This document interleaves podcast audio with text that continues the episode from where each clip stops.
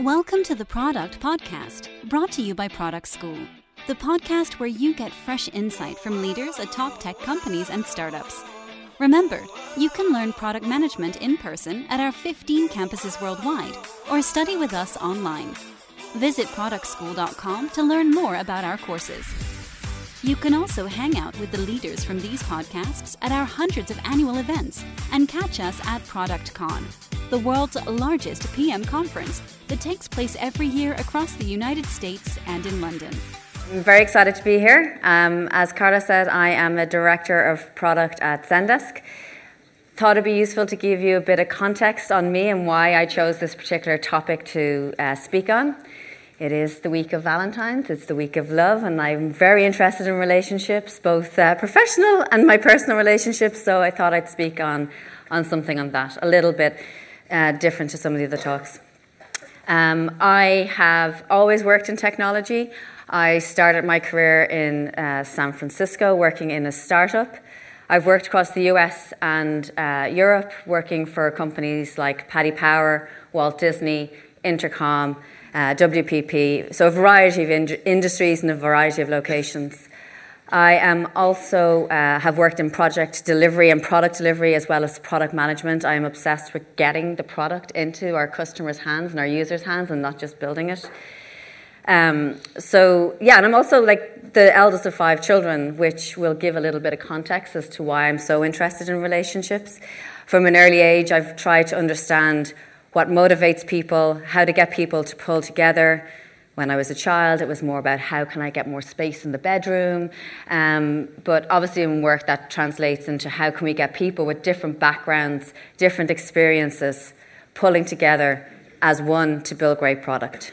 So today, I'm going to talk a little bit around a relationship that I don't feel that we think of in the same way that we think of our other relationships within product development. I'll share some examples and my own opinions as to why these relationships work well and why they don't work well, and hopefully give you some, something to think about and reflect on for your own teams, um, and hopefully you can apply. In my experience, there is a relationship, and I'll talk to you, my engineering friend, that we navel gaze on in product development. We obsess, we obsess over the relationship between engineering and product. We spend so much time thinking about it. And, you know, i will call out some of the things that we think about, and this is by no means an extensive list. We think about, have we got the right tension? Are we, like, are, we, are we working together well? Are we delivering the right efficiencies within our teams? Are we working as effectively as possible? Have we come together to solutionize and to validate those solutions correctly? Do our teams understand not only what we're building, but why we're building it? Like, they're only a few of the things that we think about when we're working with our engineering partners. How many of us apply the same thinking when we're working with our marketing partners? A very important relationship when we're building and shipping product. So, before we kind of delve in to the PMM and PM relationship, you know, I think it's important to reflect on what we mean or what I mean when I talk about product and product orgs. It takes an army to build and maintain a product. We have our product teams, which we're all familiar with, and, and it's beyond just design, product, mar- product management, engineering. At Zendesk in particular, we have a big product. We've got translation, education, um, documentation, uh, marketing, and support that support us building and maintaining our product. And then we have our ancillary teams. We have finance, legal, security. And then we have our customers the beating heart of why we do things outside of the money. Um, you know, they keep us honest. They tell us what's working well. And in my opinion, more importantly, they tell us what's not working well in our product. So let's for a moment just think about how we work in a world before Agile, Scrum, Kanban, insert what your organization calls your Agile movement. You know, there were handoffs. We literally threw things from product, or in my day, we didn't even have product managers when I started. We took terminology and the vernacular from TV, it was producers. Um, from that group of people to engineering or to design, and then over the fence to QA. And in those handoffs, there were gaps in context, there were gaps in understanding. The why wasn't often explained, why we were doing something, why we were solving this particular problem. The what may have been. And when there's a gap in, con- in context and understanding, what do we fill it with? Assumptions. And when we fill the work that we're doing and we're building with assumptions, there's going to be problems. Problems for the team, potentially, problems for the product, ultimately. And while a lot of our organizations have moved away from a pure waterfall um, methodology for our software development and, and um, arguably our hardware, hardware development too. Other parts of our organizations still operate that way, whether it be finance or other teams that we work with. It definitely works that way in some organizations for the product manager and product marketing relationship. Product build a feature, and then they're like, Here you go, product marketing. Can you tell the world about that, please? And let's make sure we hit our number. The context is lost, the gaps are filled with assumptions. It's not good for the product, it's certainly not good for the team who have built that feature, and it's not good for our customers. And these are like two extreme examples that I'm going to talk about when that relationship and that context isn't there. Your team work very hard on building a feature. We bring our product marketing peer in late in the game they don't have context, but they have a deadline for when they have to get the campaign out or whatever the marketing um, roadmap is for you guys. So they, they get something done, but it doesn't necessarily reflect why we've built it and the problem that's going to be solved to the extent or at all what we wanted to say. So while it's an extreme to say it's vaporware, you know, it's, it, using that example, it, it isn't what necessarily the team are building for. So there's a missed opportunity. The other extreme of that is tumbleweed. We build our product, the team sweat blood and tears over it.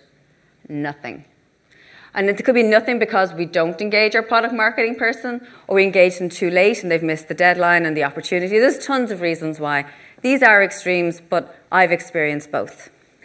So I've picked three of the main things in my experience why there's tension or not functioning, highly functioning um, uh, relationship between product and product marketing, and I'm sure you guys can add to it.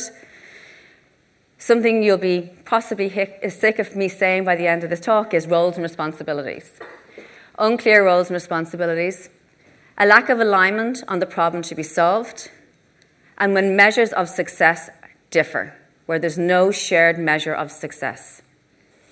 So when we think about roles and responsibilities, it causes a lot of tension and a lot of time. I've experienced this directly where people are saying, that product manager is doing what I should be doing, or that product manager is doing, product marketing manager is doing what I want to be doing, or what I need to be doing, or what's in my job spec. It's time wasted focusing on the incorrect thing. You're not focusing on building and communicating your product, you're focusing on who's doing what work. If your product marketing team do not understand deeply why you're building something, how can they message it? How can they effectively communicate it? How can they empathize with why we're building something? And if we're all being measured differently, we're going to be pulled in different directions. We're going to have different drivers and different motivators for why we do things and how we prioritize the work that we do. We're in the Alps. I'm Maria. I'm singing. I'm delighted with my life. It's a perfect scenario. If you have an ideal world, what would you change? How, what would your ideal world look like between product ma- uh, management and product marketing? Product managers, what would you want from your PMMs? Would you want them to understand what we're building and why? Be able to build our comms plans quickly and effectively? And have clarity on the best way to position our product. Product marketing. In this ideal scenario, what would your product managers do or change? Would they engage you early and often in the roadmap process? Would they ask for your opinion and your experience on how we should solve a problem? Would you co host customer calls to get that feedback together so that you're hearing it together. So if we look at going back to the roles and responsibilities, when we break down the difference between product managers and product marketing managers, we often break it down to its most crude form, the lowest common denominator. Product marketers are into marketing, and product managers are not. That is way too simplistic a view to have. So if we think about, step back from kind of the roles and the titles that we have, and if we think about the type of work that we do, and if we consider that product mar- marketing manager is focused on messaging out to the customer, to the end user, and the product manager is focused on internal alignment with the team and shipping and building and prioritizing. That's not to say that product managers are not focused on customers. That's just table stakes. Product managers need to be focused on customers, but we're just looking at it from a tactical point of view. And if you think of some of the tasks that the product manager, when a product marketer would do, looking at campaigns, looking at sales enablement, looking at the positioning and the messaging. But if you look then at the PM, PM world, you like product features and priorities, prioritization and trade offs, and that team alignment. But then there's this glorious sweet spot where this synergy comes together and the collaboration and the magic happens. And that is the strategic point of, of the process. Roadmap, go to market planning, competitive analysis, revenue. That's where those shared motivators, those shared drivers, those shared metrics come into place. At Zendesk, to kind of apply it in a more practical way, this is how we think about it, and, and this is specifically on my product. So our PMs are focused on the technical roadmap and the feature roadmap, on feature prioritization, and development, very much on team alignment, billing, security compliance, cross product collaboration, all of those good things. And PMM are focused on the things you'd expect them go to market, messaging, campaigns, sales enablement. But if you look at the shared components and the shared activities, that list is as long nearly as both, both do tactically on a day to day basis. We're actively and, collab- actively and we collaborate deliberately on launches. We look and collaborate deliberately on customer facing roadmaps, all of our launch posts and communications, our customer analysis, segmentation, and how we report out on our product.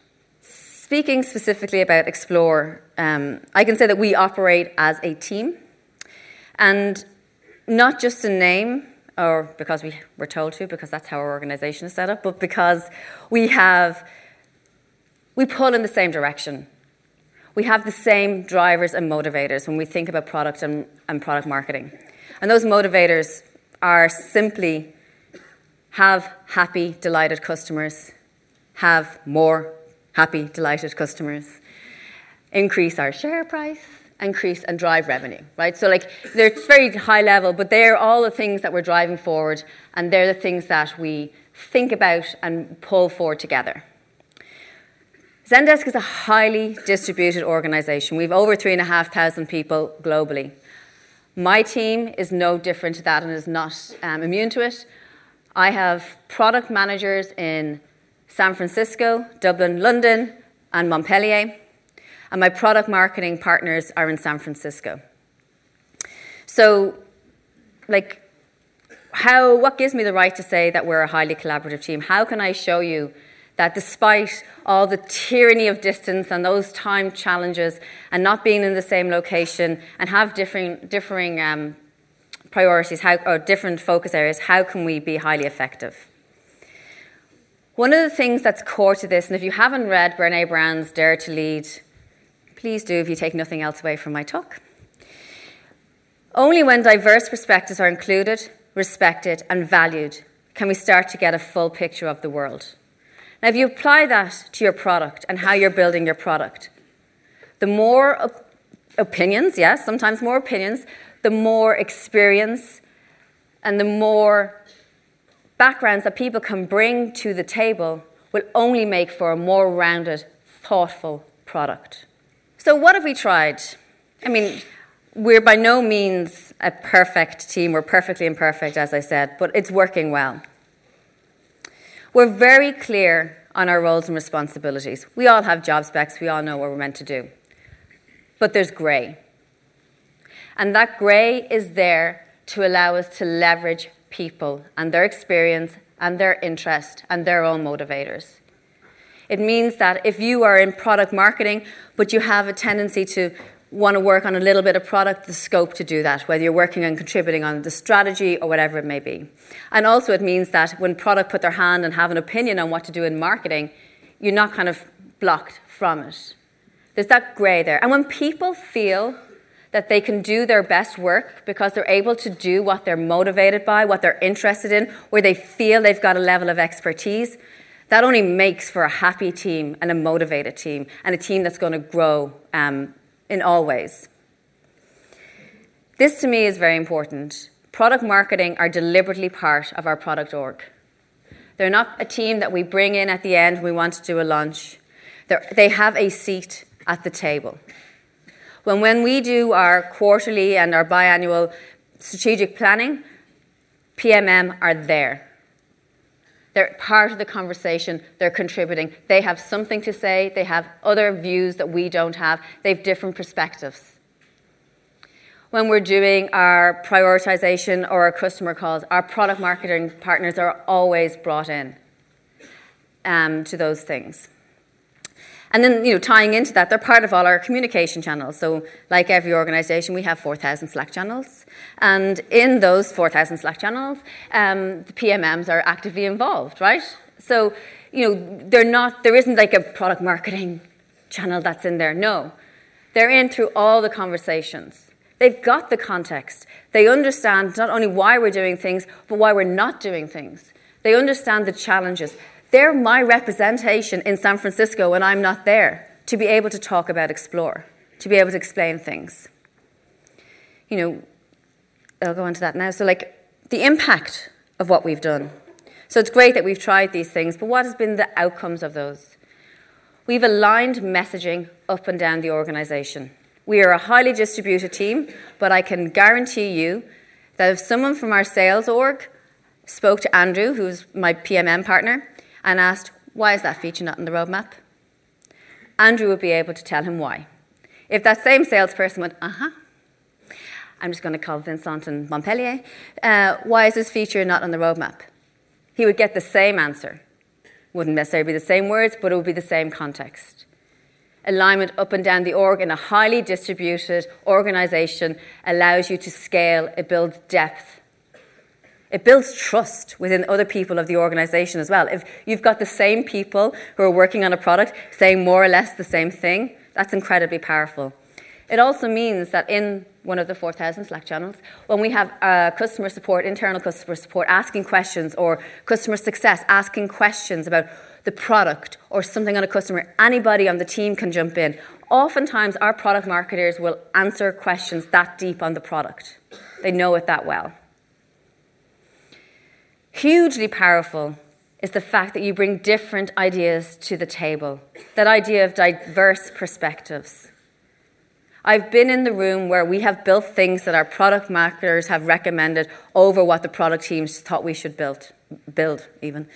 Um, it just gives a different point of view. And then there's times when we don't build what they want to do, and, that, and that's fine too. But they're part of the conversation. They get the context from the beginning. They contribute to the context from the beginning. And there's no time, honestly, hand on heart, there's no time, zero time spent on saying, that's not my job. They're doing my role. Get back in your lane. No. The focus is on driving and building product and communicating that best to our customers and our uh, prospects. Some example of the work we do together. It's lovely. But if you consider before you leave here some of the things to reflect on, and I know it's easy for me to stand up here and say, we did these three things and we're amazing. But think about it. We, like, th- compare the PMM relationship or other relationships that are important to you building and shipping your product. And think about the time that you're investing in building those out and understanding how they should work. How much time have you actually invested in understanding that relationship between your, mar- your marketing partner and product? How well understood are your roles and responsibilities? Where in your organization is that strategic sweet spot where you come together and work together and collaborate and leverage the power of those experiences and expertise? What shared metrics can you have to pull together, to motivate the team? How can you increase alignment and reduce those handoffs? Reduce those assumptions that are made that affect your product and your customers. Identify the strengths and weaknesses of the people that you're working with. How can you leverage their interests or their expertise? It's only going to benefit your product and your team. And that's like regardless of your role. Be deliberate in that. Be deliberate in how you build that relationship. And ultimately, no matter what you do, keep your customer at the heart of all your decisions. That's ultimately who we're working for. The customers we have today, the customers we don't yet have today, but hopefully we'll have tomorrow and the next day. Thank you for listening to the Product Podcast. If you like this episode, don't forget to leave a review on iTunes. For more product insights, head over to productschool.com.